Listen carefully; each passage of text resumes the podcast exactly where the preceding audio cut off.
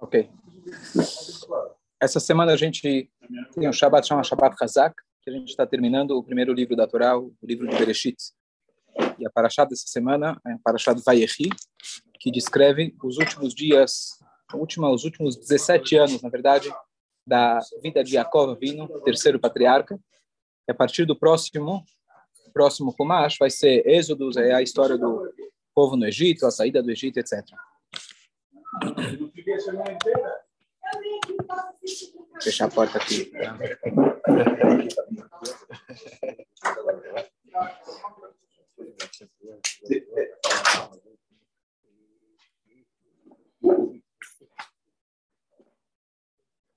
Cadê o Isaac? Que aqui já travou. Tá bom, vamos dar shiur. Okay. Então, é, a Paraxá Vaihi descreve o final da vida de Yaakov Abino. Então, vamos pegar alguns pontos da Paraxá e um deles a gente vai se aprofundar um pouquinho. Então, só resumindo a Paraxá, Yaakov Avino, no final da Paraxá da semana passada, quando ele ficou sabendo que o filho dele, há 22 anos, ele achava que o filho dele estava morto, ele agora descobriu que o filho dele estava vivo, o Yosef tinha convidado os irmãos, o pai, para todos eles irem para o Egito. Lá era o único lugar que tinha comida, então venham para cá que eu vou sustentar todos vocês. Então Yosef, ele manda carroças para trazer o pai, o pai vem para o Egito, e aqui começa a nossa paraxá, que Jacob vindo, ele viveu no Egito 17 anos. E esses 17 anos, finalmente, foram os melhores anos da vida dele. A aposentadoria dos sonhos, ele finalmente conseguiu no Egito.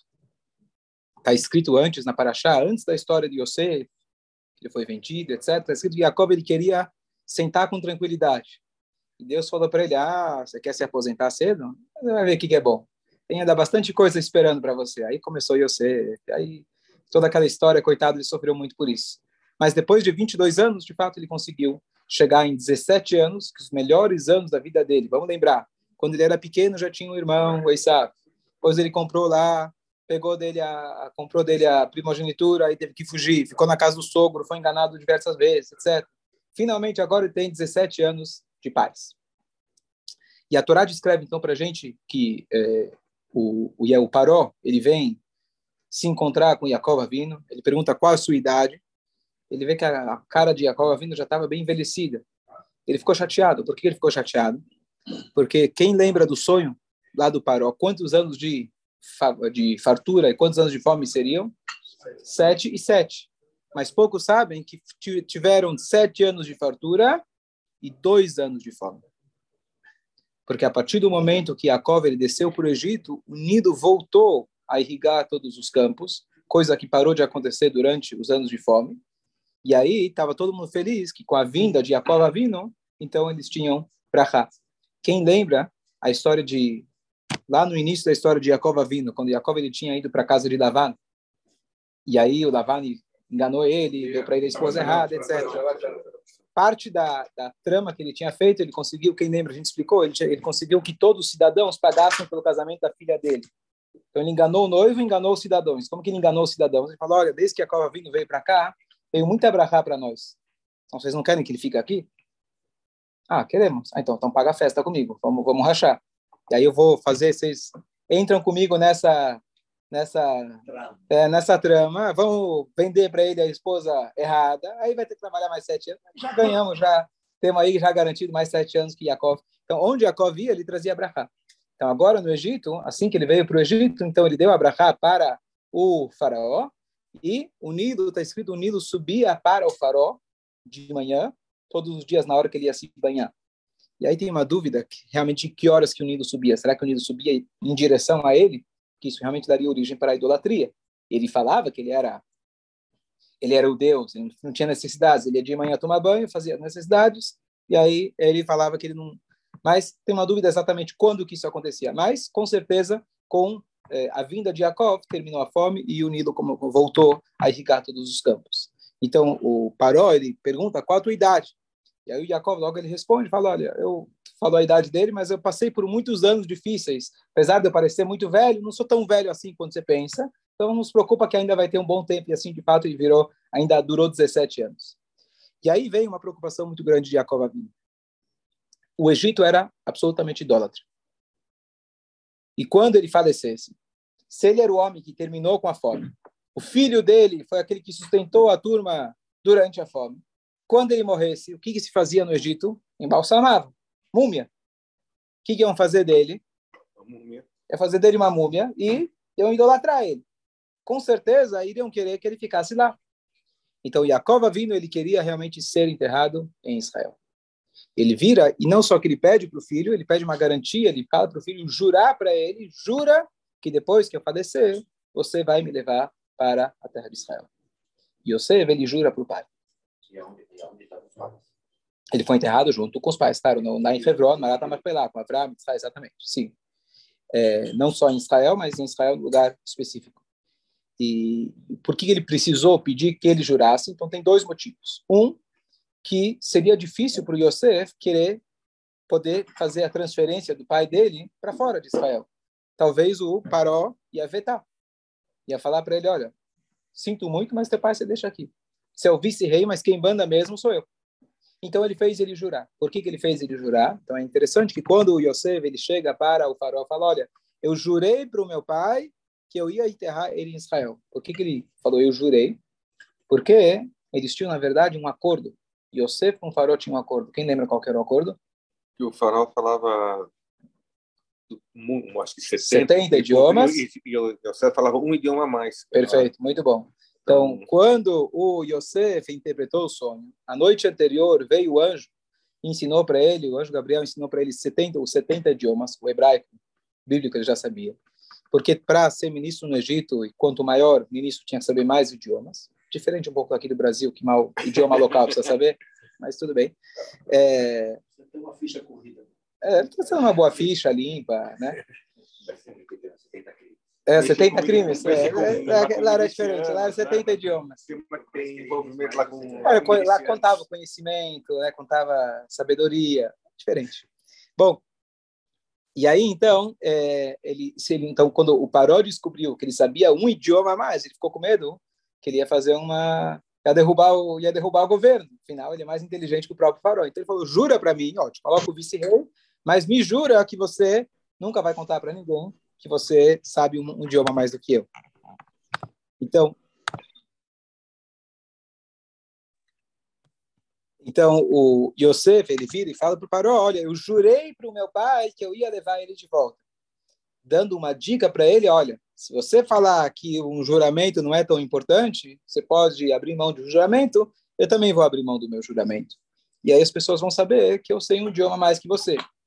E entre parênteses, não é um idioma a mais, é o idioma.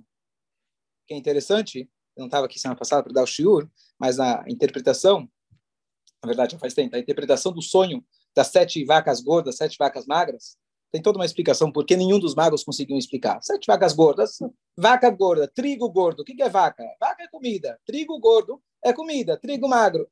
Que ninguém conseguia interpretar? Tá tão difícil, só o Yosef, é um gênio. Então tem várias explicações. Mas uma das coisas que para o Yosef estava bico a, a, a, interpretação. Por quê? Porque aquele dia que ele, o Paró tinha sonhado era o Rosh Hashanah. Rosh Hashanah é Deus, o dia que Deus decide o quê? A comida. Então, para ele dava muito fácil. E tinha mais detalhe, agora me esqueci, mas que se você for olhar no idioma hebraico, cabia perfeito. Tava, esqueci agora qual que era, mas a, a interpretação dava bico para quem sabia hebraico. Por quê? Porque quem sabe hebraico sabe o idioma que Hashem criou o mundo, ele sabe o código-fonte de tudo. Então, não é só que Yosef sabia um idioma a mais. Ele sabia o idioma que Hashem coordena tudo. Então, se ele contasse, o Paró talvez ia ser destituído. Então ele falou, olha, eu jurei para o meu pai. E assim o Jacob ele conseguiu garantir que ele fosse levado para Israel. E assim de fato aconteceu no final, agora já dá para achar que ele foi levado para Israel. Antes disso, ele vai lá e ele dá algumas bênçãos. Algumas bênçãos. Quais são as bênçãos que ele dá? Então, primeiro, ele deu um prêmio para o filho dele, Yosef.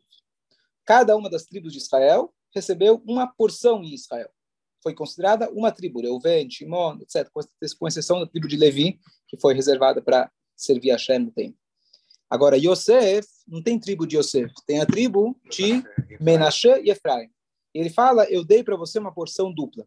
Então, a o que seria, na verdade, o filho dele, o filho dele, ele considerou os netos, que eram dois netos, então as tribos de Israel se tornaram, na verdade, cada filho de Jacó recebeu uma porção, Yosef recebeu duas porções em Israel. E as tribos que a gente conhece, não existe tribo Yosef, existe a tribo de Menashe e a tribo de Efraim. Então ele deu para ele algo a mais. Depois, a, o Yosef ele foi lá e abençoou os netos dele, foi a famosa história que ele trocou as mãos Pedro está achando Shabbat à tarde, eu vou explicar mais a respeito. Certo? É? Tá com vocês aí. E, é, e mais agora, no final da Paraxá, ele junta todos os filhos dele e cada um dos filhos ele vai abençoando, entre aspas, mas os primeiros filhos ele dá uma puxão, puxão de orelha. Então ele lembra Reuven no que ele fez, ele lembra Shimon no que ele fez, etc. E a partir de Yehudá ele já começa a abençoar, ele começa já a abençoar cada um dos filhos. E assim termina mais ou menos a Paraxá, fazendo um resumo é, geral da Paraxá, que ele é, abençoa, assim, o grosso, o miolo dessa Paraxá realmente é as bênçãos de Jacob para cada um dos filhos. E essas bênçãos se concretizaram ao longo das gerações, por muitas e muitas gerações, o que era o futuro de cada uma dessas tribos, dos descendentes, o que ia acontecer com cada uma delas, tudo isso já tinha sido previsto nessa brachá que Jacob deu para eles. Essa é, esse é o resumo da Paraxá. Uma dúvida? Não, para Faraó por que tinha medo? Se ele era comunista, todo mundo tinha medo dele. Eh, teve medo de. Você sabe que o cara que está mais em cima é o cara que está com mais com medo de. Por que, que o Stalin matava todo mundo? Por que, que o Farol matava todo mundo? Amigos e inimigos. Ele tinha medo que alguém ia destruir ele. Você acha que ele é mais poderoso, mas ele não dorme à noite achando que alguém está conspirando contra ele. Normal. Porque essa diferença, sempre falo isso, a diferença entre o reinado do Egito e o reinado judaico. O reinado do Egito é como uma pirâmide. Você está em cima, você precisa pisar em cima de todos os outros. Mas está o tempo todo com medo que talvez alguém vai subir. Então você precisa pisar mais um pouco. No judaísmo a gente tem a menorá, que é a, que é a pirâmide, o contrário. Moshe bem era mais humilde. Moshe não era gago. Moshe bem dedicava o dia inteiro, a vida inteira para os outros. Então o líder no judaísmo é aquele que está embaixo, aquele que se coloca à base de tudo, e não aquele que se coloca em cima de todos. Ok. Então vamos pegar só um dos pontos da, da Paraxá. Está escrito o seguinte: Ikabtsu ve'agida lachem, é, é asfu, é, o, o, o Passuco diz para a gente que o Jacob vindo, ele junta os filhos dele, fala, juntem-se, e eu vou contar para vocês o que vai acontecer no final dos dias. Dizem nossos sábios, ele queria contar para eles, ele queria contar para eles o dia na qual Mashiach iria chegar, e Deus tirou isso dele. Da onde a gente aprende isso do Passuk? Então, tem duas linguagens. Ele fala reasfu. Primeiro, ele fala juntem-se, reasfu. E outro é ikabsu. São duas linguagens de se juntar. É, reasfu significa juntem-se para dentro de casa. Isso eu vi no comentário da, da Torá. Junte-se para dentro de casa. Significa que ele ia contar um segredo. Quando você vai chamar as pessoas para vem aqui, vamos se esconder dentro de casa que eu preciso contar uma coisa em segredos. Depois ele vira e fala, não, se juntem. Se junta significa, vamos se juntar, tem uma mensagem para falar com vocês, como se fosse uma mensagem qualquer. Então, os sábios inter, interpretam daqui que ele tinha algo secreto a dizer, mas no final ele não falou. Por quê? Porque Deus omitiu isso dele. E daqui vem a origem de uma passagem que a gente fala todos os dias, Shema Israel Hashem Elokeinu Hashem Echad, além de ser um versículo da Torá, mas historicamente o Yaakov Avinu, na hora que Deus apagou dele esse esse conhecimento, essa informação, ele pensou, bom, talvez alguns dos meus filhos não são tzadikim como parece. Ele não é tão justo. Talvez eles não mereçam escutar. Talvez por isso Deus tirou isso de mim. E ele perguntou, será que algum de vocês é traidor? Será que algum de vocês não é fiel à tradição do meu pai, do meu avô, de Abraham, Isaac e Jacob, de acreditar num Deus único? Alguém de vocês está me traindo? Eles responderam, Shema Israel. Escute Israel. Quem é Israel? O próprio Yaakov, Hashem Eloqueino, Hashem é nosso Deus, Hashem é Echad. Igual que você acredita num Deus, nós acreditamos em um Deus. O que, que ele respondeu? Ufa. Baruch Hashem que volta no futuro da O que a gente fala? Baruch Hashem. O que quer dizer Baruch Hashem? Graças a Deus. Ufa, estava preocupado. Então, talvez por, por algum outro motivo que Deus omitiu. Mas se vocês estão declarando para mim vocês acreditam no único Deus, Baruch Shem Kevod Mafutod Damvaed. E esse é um dos motivos que a gente fala o Baruch Shem Kevod Mafutod Damvaed. Apesar que ele não é um trecho descrito na Torá, mas historicamente o Yaakov vindo, ele falou isso para os filhos, então a gente fala isso também. Tem mais motivo de Moshe Rabbeinu, ele escutou isso dos anjos, quando ele subiu, ele escutou esse segredo do Baruch Shem Kevod, mas é, e o motivo que a gente fala em voz baixo é porque, né, de acordo com essa primeira explicação que eu falei, é porque ele não está no texto da Torá. Por outro lado, historicamente, é importante falar. Então a gente fala em voz baixa. Certo? Ok. Até aqui, Efra? Tem uma oportunidade que falar em voz alta. Yom Kippur. Yom Kippur a gente fala em voz alta, isso vai de acordo com a segunda explicação, que Yaakov, que Moshe Rabbeinu ouviu isso dos anjos quando ele foi receber a Torá. Então, já que é um segredo que ele pegou dos anjos, a gente fala em voz baixa, simbolicamente. Já no Yom Kippur, que a gente está no nível dos anjos, uma espécie de branco, estamos no nível mais elevado, então a gente fala em voz alta. Isso se conecta com a segunda, com a segunda história, não com a primeira. Certo? Ok. Então, vamos tentar analisar só essa passagem rapidamente. O que, que significa, o que, que Jacob vindo queria contar para eles. Está escrito o Talmud diz para a gente algumas coisas que a pessoa, três coisas, quatro coisas que a pessoa não sabe, nunca vai saber. Quais são? O dia da sua morte. Você não tem como saber. Nem aí da vida Mela, quando ele pede para Deus, por favor, me conta que dia eu vou falecer. Deus falou para ele o dia da semana que ele ia falecer, que era Shabbat. Mas não falou para ele qual dia. que mais? A vinda de Mashiach. A vinda de Mashiach. que mais?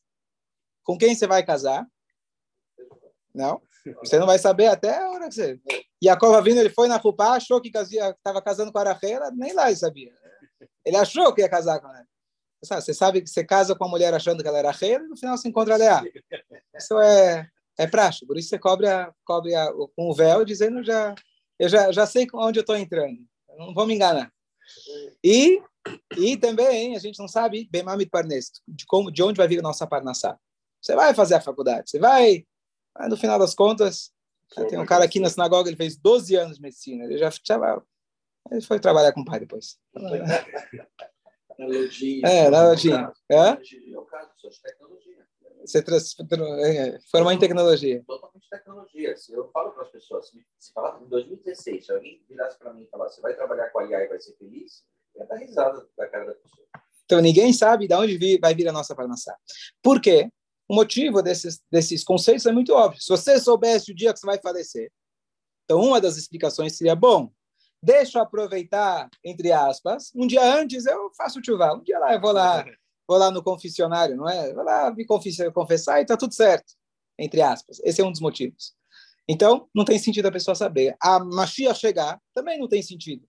Se você falar, bom, Mashiach vai chegar daqui, por exemplo, na época de Yaakov, quando que Mashiach iria chegar? Hoje, Bezrat Hashem. Tá certo? 3 mil, quase 4 mil anos depois. É, fala, bom, é para chegar daqui 4 mil anos, então esquece. Ou, se vai chegar amanhã, opa, deixa eu me preparar. Né? Então, é, não, não, tem, não tem sentido a gente saber. Então, a pergunta é, você, Jacob Abino, por que você quis dizer? Jacob Abino não sabia, que algum motivo ele tinha para querer falar para os filhos a data que Mashiach queria chegar. Então, qual era o motivo? Número um. Número dois, a gente sabe que, infelizmente, Mashiach ainda não chegou. Então, seria, média, 4 mil anos depois. O que, que ele ia ganhar com isso? Olha, pessoal, fica firme aí que dá 4 mil anos, espera, espera mais um pouquinho, que vai dar tudo certo. É complicado. Iam perder as esperanças. E só lembrar que esse é um dos 12, 13 princípios da fé judaica, que é a gente acreditar realmente na vida eminente de Mashiach. É essencial para o nosso serviço a Deus. Então, por que ele ia dizer uma coisa que estaria tão longe? Mas naquela época diziam como emojis que já está aí, já está aqui. Naquela época você De, já desde tá então, desde então, assim, Jacob vindo e o Avraham vindo, etc., já cumpriram a Torá. Isso é uma parte essencial da Torá, acreditar na vida iminente dele. Se de fato ele ia vir, a gente vai ver no final. Vou, vou, na resposta a gente vai ver. Agora, se ele tinha um bom motivo, por que, que Deus tirou isso dele? Então, aqui tem uma explicação muito bonita, que é a seguinte. Mashiach chegar tem duas formas dele chegar. Talmud diz para a gente que tem Beitá e Achishena. Tem a data prevista para ele chegar e tem você conseguir adiantar o prazo. Tem a data prevista, que isso já está escrito lá em cima, mas dá para a gente adiantar. Já recebeu o IPTU? Já caiu, não? Internet, tem que na internet. IPVA já pagou? Você pode pagar adiantado, É, você pode pagar parcelado, tá certo? Tem que procurar na internet. Não vem mais em casa? Não, IPVA, o IPTU em casa, Agora vem só que já está lá no cadastro deles, eles me debitam 10 vezes na conta no Já banco, tá, quer dizer, tá nem bom. chega. Chega depois o carnê. Então você tem a data, você tem você tem à vista ou você tem parcelado. Então, assim também em relação a Mashiach. Essas são duas realidades de Mashiach, que ambas podem acontecer. Yaakov vindo, era impossível que ele ia contar para a turma, olha, Mashiach vai chegar daqui uns 4 mil anos. O que você vai ganhar com isso? Ele só vai fazer com que eles percam as esperanças. Daqui a pouquinho, ele falecendo, logo o Yosef falecendo, ia começar o galuto. Vocês falaram assim, olha, teu avô falou que vai chegar logo, daqui 4 mil anos. Fica tranquilo que já vai chegar. 160 gerações. Hã? 160 gerações, faz assim. Então, com certeza, essa não era a intenção dele. Qual que era a intenção de Jacob? Jacob vindo sendo o avô de todas as futuras gerações que iriam lá estar no Egito, principalmente as primeiras gerações. Ele estava preocupado. Ele sabia que agora ele veio de uma nova realidade. Não estava em Israel. Ele não estava fechado com a família dele. Agora eles estavam vivendo com os egípcios. Ele sabia o perigo que isso tinha, que de fato aconteceu, que a maioria das tribos acabaram se assimilando. Então ele precisava garantir que eles pudessem continuar com emuná, com fé. Então o que, que ele iria dizer? Ele iria dizer que Mashiach iria chegar em 210 anos, que é o tempo que eles ficaram no Egito. Eles ficaram no Egito 210 anos no total. 210 anos, tá bom, talvez eu não vou viver, apesar que na época eles viviam mais do que hoje, mas ainda assim 200 anos já era bastante. Mas talvez meu filho vai ver. Tudo bem, vale a pena. Quantas pessoas não trabalhando a vida inteira para o filho? O cara já sabe que já, já, já tem para viver até o, até o final. Mas está trabalhando pelo filho. Você se preocupa com o filho. Está escrito que as pessoas se preocupam até com o neto. Mais do que isso, não tanto. Mas até com o neto a gente se preocupa. Eu falo, bom, talvez eu não vou ver, mas eu vou ficar feliz se meu filho puder ver. Quantos não deram suas vidas por uma conquista, vamos supor, de Israel? Talvez eu não vou conseguir, eu vou morrer, mas meu filho vai ter, vale a pena. Então, tudo bem. Seria um incentivo. A partir do momento que ele dissesse para o povo que daqui 210 anos Mashiach vai chegar, as pessoas iam trabalhar por isso. Iam ter mais esperanças, iam ter mais investimento. E Mashiach, de fato, teria chegado. Então, o plano de Jacob seria dar uma ajuda para eles, dar um reforço para eles, dizendo, olha, está chegando. Pode ser que demore um pouquinho, mas faz força que daqui 210 anos é uma data muito boa para ele chegar. Se vocês fizerem certinho, fica firme mais um pouco que vocês conseguem. Esse era o plano de Yaakov, preocupado com as próximas gerações que iriam estar no Egito. Então, quando Hashem tirou eles do Egito, seria uma grande oportunidade não de levar eles para o deserto, mas levar eles para irem direto para Israel, Mashiach chegar e lá para sempre. Mas Deus tirou isso dele. Por quê? Porque só dele contar esse segredo para eles, isso já seria como se fosse uma interferência divina, uma intervenção divina. Mashiach não é Deus dar de presente. Mashiach é cada um fazer por merecer. Dá a vara para você ir pescar. Hashem não quis sequer que ele desse para eles essa informação. Porque o objetivo deles estarem no, no Egito, o objetivo do Gadut, não é Deus dar para a gente pronto. Não é vir dos céus, Mashiach e está tudo certo. Mashiach significa o resultado do teu empenho, do teu esforço. Então, nem isso Deus deixou que ele contasse. Jacob vindo teve uma ótima intenção. Ele estava preocupado com as próximas gerações, mas Deus falou para ele, não, nem isso eu vou deixar você contar. E, de fato, ele não contou. Eles acabaram se assimilando. E a coisa demorou. E, infelizmente, até hoje, não, até hoje estamos aqui. Mas o que a gente conclui de tudo isso, que, na verdade, toda a ideia do judaísmo, apesar que nossos pais querem... Ontem eu vi uma frase muito boa. É, se você me, é, é, se você educar teus filhos, você pode mimar seus netos. Se você mimar seus filhos, você vai precisar educar os seus netos.